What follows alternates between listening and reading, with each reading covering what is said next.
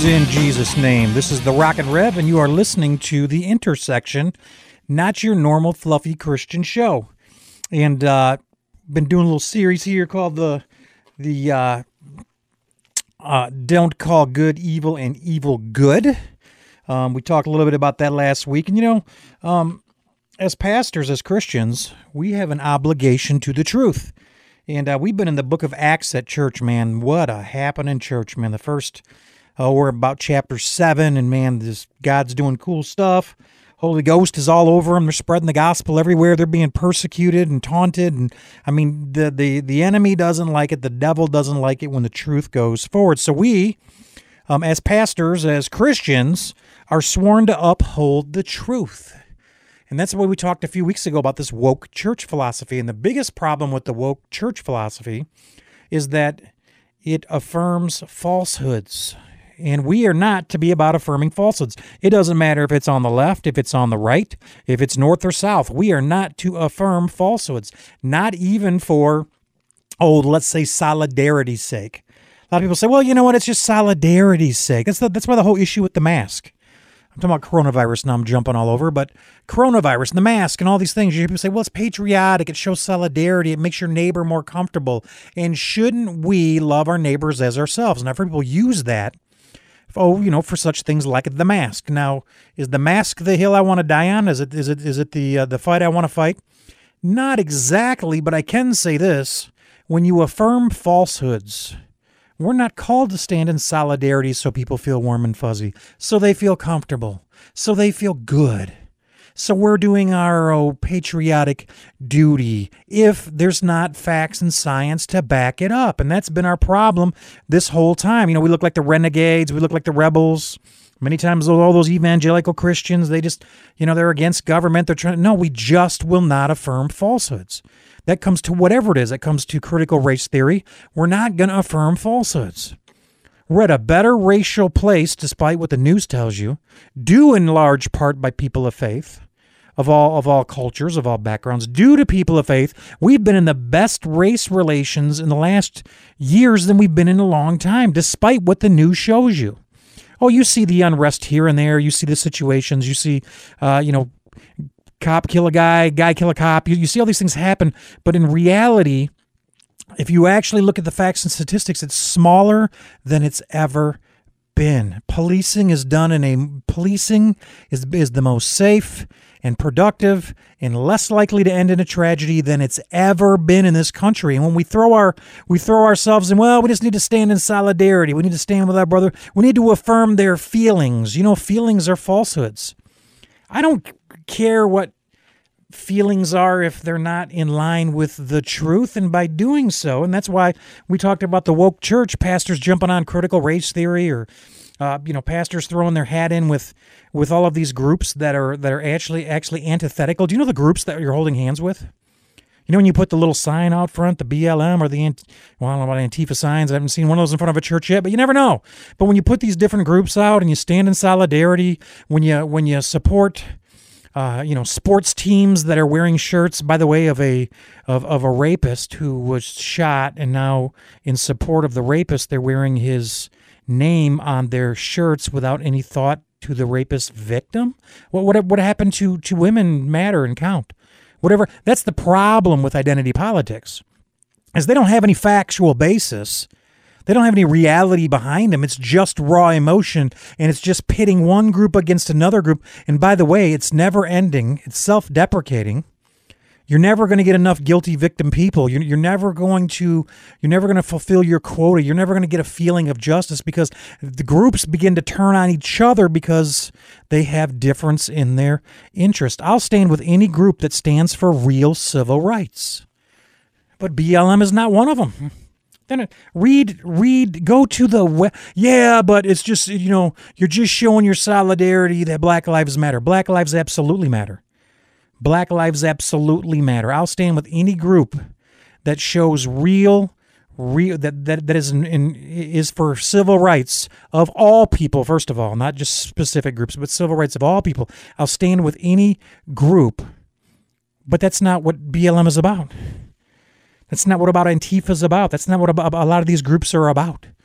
A lot of these coalitions they're not they're not a lot of these these things with the word just you know nowadays you just got to put the word justice behind something i was at a meeting one day and they talking about housing justice. I'm like what is housing justice? What it means is is they feel like people are unfairly living in better homes than other people and that the only way to bring justice about that is for the government to reapportion that housing um, size, shape, quantity, and location, which is exactly what President Obama and Biden were about, was was a, was about forcing uh, housing projects into areas um, that they thought, um, and and it wasn't for anyone's real benefit. It was a social experiment.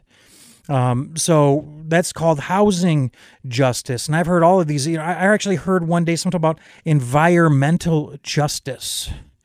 And what it the basic premise was is that environmental problems, especially uh, another uh, unscientific one that we should not affirm, uh, climate change, which, by the way, the climate does change.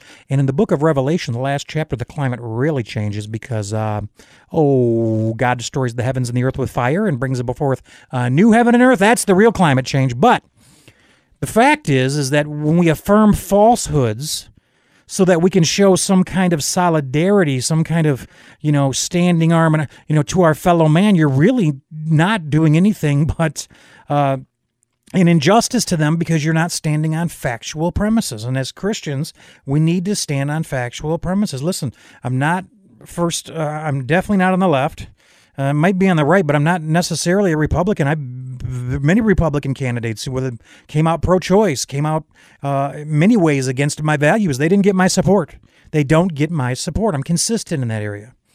But I can tell you this: affirming falsehoods does not make us good people. It doesn't make us love like Jesus loved. It, that's not loving your neighbor as yourself. You're affirming falsehoods. So when you stand with groups that hate the police and tell you that that uh, the police are gunning down minorities in the streets, hunting them like dogs, and it's actually not even close to factual. That actually the interactions between police and minorities are better than they've ever been, and the the occasions in which people lose their lives have been minimized over the last 30 years uh, to such a place that it's at its lowest level. Would you believe that listening to the news? Would you believe that standing in solidarity with some of these groups?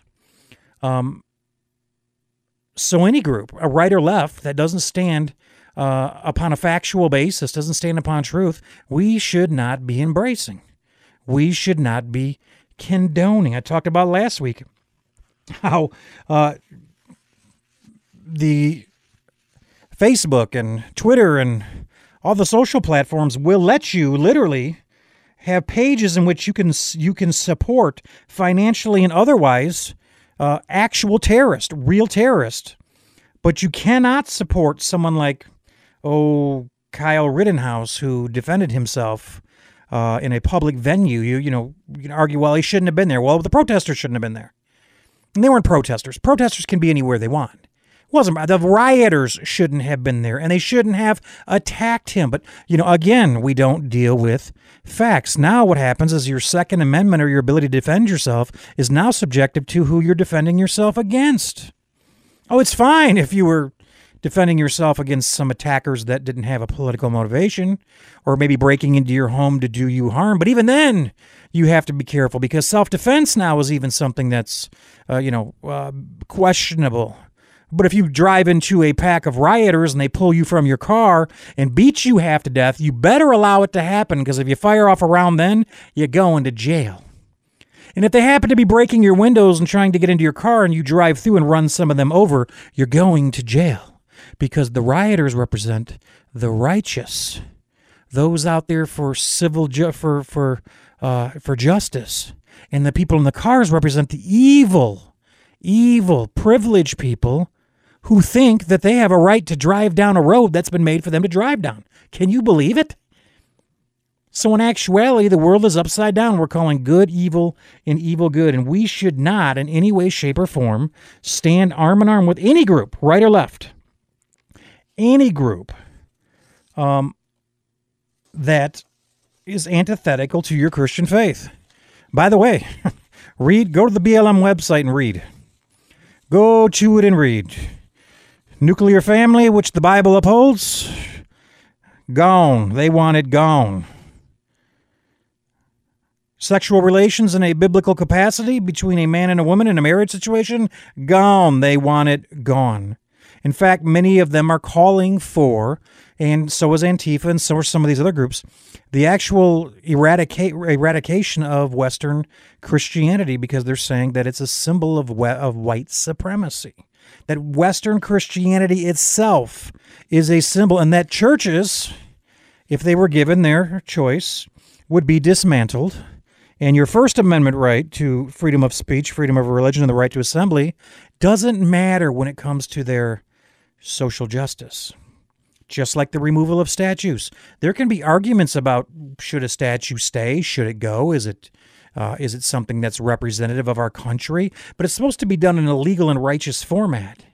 But mobs coming out to tear things down or break windows, oh, but you see, they're doing it for a righteous cause, which now makes their unrighteous behavior righteous. And the people who are trying to stop them, who are trying to uphold the actual law, like the police officers or civilians who are, uh, you know, trying to protect their own property and community, are actually the evil ones because they're trying to start.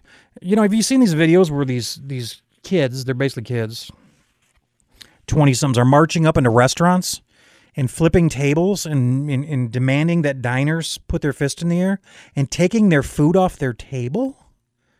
Is this is that what you consider civil civil rights? Would would Martin, Dr. Martin Luther King Jr. be for that? Um, I doubt it. In fact, uh, Dr. King was for everyone's rights because he realized if anyone's rights were violated or allowed to be violated, then everyone's rights were up to grab. Therefore, I believe Dr. King would have been an all lives matter person. He said so in his speeches. He said so in his speeches. So we call good evil and evil good. And uh, I'm afraid that the church, when I say the church, I don't want to generalize. There's so many aspects of the church, so many different um, categories of what you would call the Christian faith. Uh, some good, some not so good, some reflective of the scripture, some not. But in the end, when you use a word like Christianity, um, why is it that we're signing on to the newest fad, the newest social fad? Why is that we support well, I can tell you why right off the bat. It's the thing that Jesus told us not to do, and that is to seek the world's approval. Because Jesus said that men were going to hate you, and then he told you why. Because of my words. And it's crazy to me to see people holding Bibles who call themselves pastors and congregants who call themselves believers standing in solidarity, supposedly with civil rights groups um, and I'm not just talking about racial issues because the scripture's clear, uh, clear on the equality of men before God. I'm talking about whether it be sexual orientation, whether it be um, any vast number of causes to see the church stand hand in hand in solidarity. You know, social justice has unfortunately become the new gospel. And I'd be okay with social justice that's founded upon fact. Be, be great with the civil rights movement. What a fantastic, spiritual, biblical based movement the civil rights movement was. But some of this stuff now, and you literally have congregants and pastors uh, standing in solidarity, holding hands with groups that hate them, that are calling for their eradication and it's this weird sort of spiritual guilt. It's this weird sort of addiction to self loathing. It's this weird sort of distortion of accepting facts that aren't true um, and promoting those, um, which has unfortunately plunged the church in probably one of its most powerless states, in uninfluential states. You see, the very thing they're seeking is the influence and the applause of men. You want to be the first guy who's woke. You want you want to be the first guy who's who sees it for what it should be. You want to be the first pastor or the first church or the first congregants who jump on this wagon because you're all about justice. when the fact is is that the preaching of the gospel itself is the greatest justice there is. It's the re because it is it is the truth. It's the way, it's the life, it's the power of God unto salvation. So the church needs to stick to the business of the gospel and the business of affirming those things um, which are true. Now, I stand, my friends, in solidarity with pro life groups. But why? Because I have a biblical basis on which to do that. I have a biblical basis and a biblical conviction that I am bound to stand with pro life groups and I am bound to stand against the evils of abortion. That's why I consider myself a modern day abolitionist. And you say in the in the slavery sense, unfortunately, there actually is a lot of slavery still around the world, um, in third world countries and in uh, uh, places where uh, there is a lawless environment. Um, but no, I'm talking about abolition of abortion, of the genocide we call abortion. I can get on that cause. I can stand with that cause because I have biblical basis to do so. In fact, I am compelled by my convictions to do so. Um, and in fact, for me to stand by and not to be supportive and not to fight for the life of the unborn would be a sin. To simply to simply uh, um, abdicate it to some political thing, I don't want to get involved. I don't want to get involved. So guess what? If everybody on the right decided to embrace abortion, decided to embrace uh, uh, abortion as a good thing, they would lose me and my vote because I'm consistent in my convictions. My convictions are first biblical. They're first Christian and then next. That is a ref- that reflects my political policy. Now, some people got it the other way around. Their political policy affects their faith and their biblical worldview. And we're seeing it. We're seeing it all over the place. My friends, I didn't mean to go back on another woke church thing today, but I can't get off this.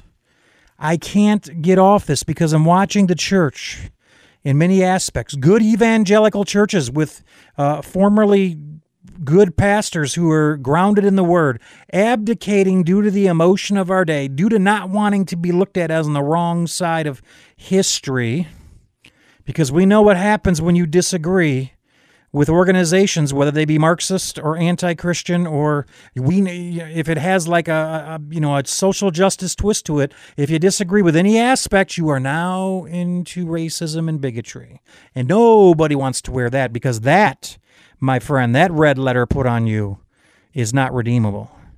You are guilty, and you have to prove your a simple throw of the word racism or bigotry immediately tarnishes the person, and the person is obligated at that point to prove to you that they are not those things.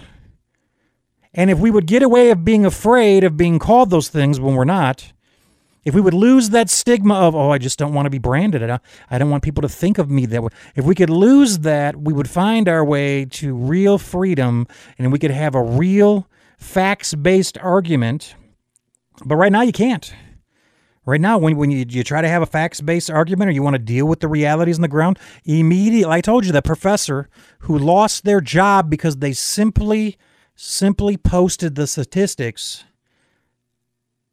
of how minority men are not being killed and hunted like dogs. That in fact, the trend is reversing and it's growing smaller over the years. The fact that that uh, police interactions with minorities has gotten at the best level. You can't say something factual like that because now it's racist. You can't question something like climate change because then you're a science denier, even if the science doesn't back it up. You cannot question uh, gender based on biology because biology, when you're born, now doesn't in any way, shape, or form determine your sexuality. Did you know that? That so we all that stuff we learn in biology class you can throw out the window because the emotion of I feel like I'm a man or I feel like I'm a woman or I feel like I'm both on any given day is stronger than your racist biology. Did you hear about the people now who are calling for language changes that that improper grammar, that grammar that is not based in good English, is now considered racist, and we're thinking about people actually ab, advocating for people to speak in improper. My mom was one of those grammar people. I won't use another word because that's just a terror right now. You know, if anybody's anybody thinks anything differently from the woke people, you're immediately a Nazi and your life isn't worth anything. Um, isn't that amazing? You just you just suddenly become a Nazi if you just don't agree with the monolithic thinking of the left. So, but my mom was one of those. You know, we she'd say, "Nope, it's not. Ain't got no. It's I don't have." My mom was constant on us. It, it irritated me to death because my friends and I spoke the way we spoke. But she made good points that we shouldn't conform the language to my preference or how what I feel comfortable with. We should conform my preferences to the language. And this is what's happening. The world's upside down. People they're advocating for people not to grade papers fairly anymore, or grade them according to grammar, or grade them according to spelling, or even grade math according to the answers, because now math is can be racist. And I'm telling you, the fact that this stuff is even even if it's just a small group right now getting a loud vocal voice, the fact that we're even hearing these kind of things is absolutely stunning. Absolutely the world is upside down. We're calling good evil and evil good. That's why we can demonize our heroes and vilify our heroes. And then we can turn around and eulogize, and we can turn around and canonize those who are breaking the law. That's how a rapist who is killed by the police um, can get their name on a shirt while the victim doesn't matter. Because, as I said before, the only lives that really matter are the ones we can leverage for political expediency. In fact, if you look on the website of BLM and you look on other websites, it's really not about equality. It's not. It's, really about systemic social change, political change, uh, educational change, and yes, religious change. A demanding to the conformity of the new theology. And unfortunately, many, many pastors and many, many churches are falling for it. Even if they're just dabbling on the edges, even if it's just a, a patronizing kind of a situation where they just want to they want to look like they're on the right side. My friends, affirming falsehood is not loving your neighbor as yourself, but affirming the truth because truth in love is the Christian way. Until next time, this is Pastor Sean. May God richly bless you.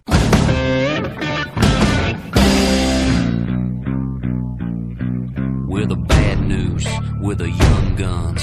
We're the ones that they told you to run from. Yeah, the player's gonna play, and a hater's gonna hate, and a regulator's born to regulate. When it hits the fan, and it